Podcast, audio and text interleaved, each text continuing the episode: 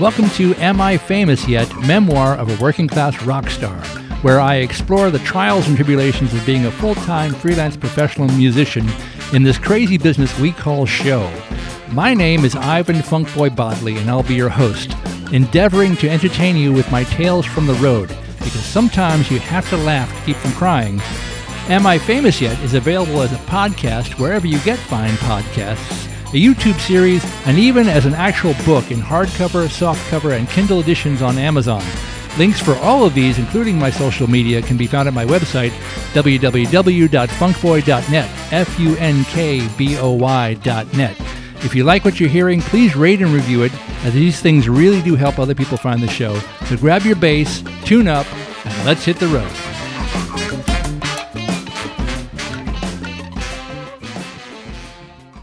Hey, it's Ivan. Welcome to Playing for a Living, Ruminations and Remembrances from the Week That Was.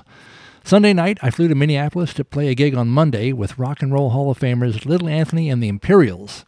Anthony just turned eighty this year and still sings like he's a teenager. All of his songs are in the original keys from over sixty years ago. He's amazing.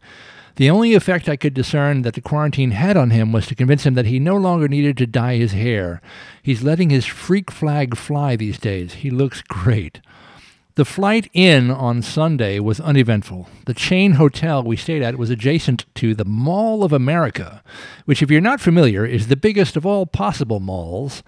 There's a complete amusement park with roller coasters and carousels in the atrium of the building, just to give you some sense of scale.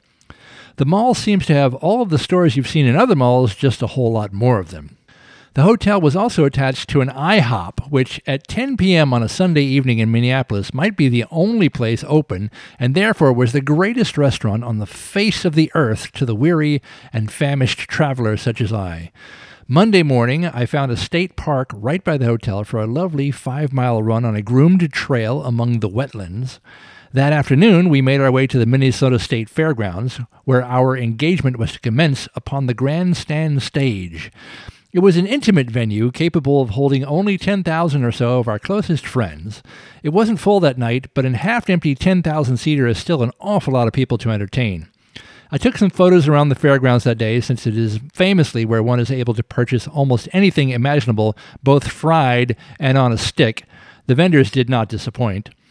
At the show that evening, Little Anthony and the Imperials were the second of three acts on the bill. We performed Between the Grassroots and the Spinners. Nostalgia was had by all. I'm certainly more than a little biased based on who was signing my check that night, but I thought Anthony was the best. I got a fun photo of me and Anthony up on the Jumbotron that night, taken by my pal, keyboardist Ricky Peterson, who lives locally and was in attendance. I hadn't seen Ricky in probably ten years. We had done some fun gigs in France and in Japan with Sam Moore. He has since been keeping himself busy with Fleetwood Mac and others. I'm glad our paths crossed again, and I'm glad I was able to introduce Ricky to Anthony, who is a hero to so many of us. The next morning at five a.m., I was in the hotel lobby waiting for my shuttle ride to the airport. After blearily handling in my room key and sitting down to contemplate my life choices, Uh, well, I wasn't thinking anything, really. My eyes weren't yet focused at that hour. Suddenly, the kid behind the hotel desk, wearing a name tag that proclaimed him the night manager, bursts out far too loudly for the hour of the morning. "I thought I recognized you from somewhere. You're Funkboy. You music direct all over the world." "That's me," I said. What I also thought, but didn't say out loud, was, "That's cute. You don't recognize me from anywhere. You have no idea who I am, nor should you. You've just Googled my name because it's written on my hotel key card folder and are regurgitating the first line of my bio that, P S, I wrote about myself. I appreciate your enthusiasm, but it's far too early in the morning for me to match it. I wish you all the best in life, sir." I thought that. I didn't say it. Recall also my being recognized at LaGuardia Airport on my outbound trip to Minneapolis as being the famous musician who had played the wedding that the recognizer had attended the night before. Ah, fame. The next bit of scheduling excitement for that week occurred Wednesday morning. When I play wedding gigs on the weekends, usually the band leader sends out an info sheet by Monday or Tuesday. Occasionally they don't go out until Wednesday or Thursday, but that's rare. With many wedding bands, you are booked for the calendar date without much auxiliary information until the gig sheet comes out early in the week. Occasionally, this can make adjacent bookings with different bands a bit of a challenge. For instance, it's completely possible to learn as late as Wednesday that on Saturday night I'll be in New Hampshire, followed by a Sunday afternoon gig in Jersey City. Routing like that inevitably cuts down on the available sleep hours. So last week I hadn't heard from the Saturday band by Wednesday morning. I decided to be proactive and wrote to the band leader asking for details. The band leader wrote back to me saying there were no details because there was no gig. The wedding had been postponed until next year sometime. Um... Excuse me? And you were going to tell me this when?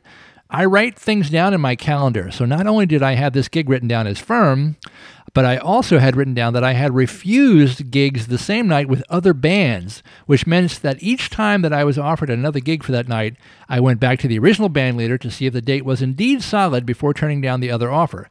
Apparently it was, because I had turned down both other offers and made a note of it. That means the wedding gig in question had been confirmed at least three separate times. While I understand that with COVID, the world is still upside down, and any gig is still potentially able to be canceled on short notice, I get that. But whenever this gig was actually postponed, I was never notified of it. I was more than a little warm about this. Since this type of thing has very occasionally happened in the past, I had a strategy to employ that yields mixed results. I texted both band leaders whom I had turned down just to say that I knew that they had a bass player hired for their weekend, as they should, but God forbid the bass player should break a fingernail or get a flat tire or anything untoward.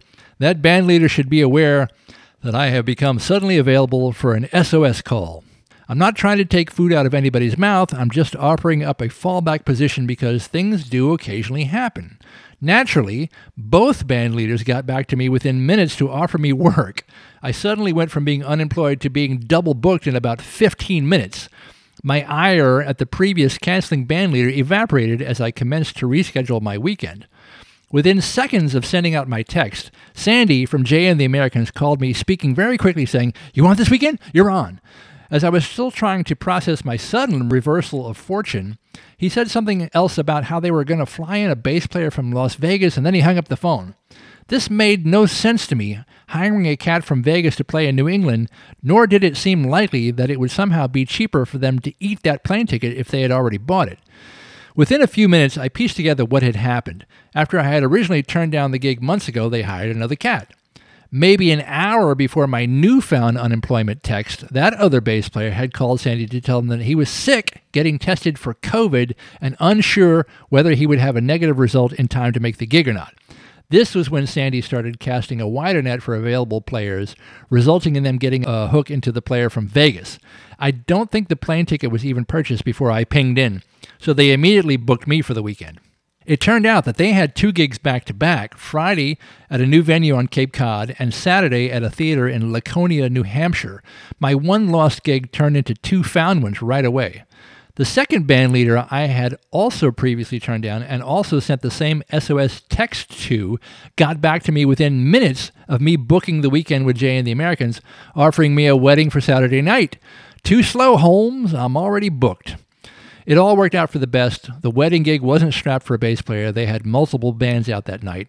Having me would have just allowed them to shift things around a bit. The Americans were more in need, got to me sooner, and offered me two nights instead of one. I drove to Cape Cod, played the Americans gig, and camped out in a hotel there. Then I drove to New Hampshire, played the second Americans gig, and left immediately after the show to drive back to Queens. It was an early seven p.m. show. I was on the road by nine p.m. and back home by two a.m. The main reason I made a run for it was because the weekend wasn't over. Sunday, I played and conducted a Russian wedding on Long Island, and Monday, I played a bar gig with a classic rock band on Fire Island. The Russian weddings are a whole other subject for discussion that I cover in my book, Am I Famous Yet? Memoir of a Working Class Rock Star. Check that out if you haven't already. Which is to say that the Russian wedding gig was weird, but not unusually so. It was just the normal amount of weird. That was the week that was. This is the Funkboy, signing off.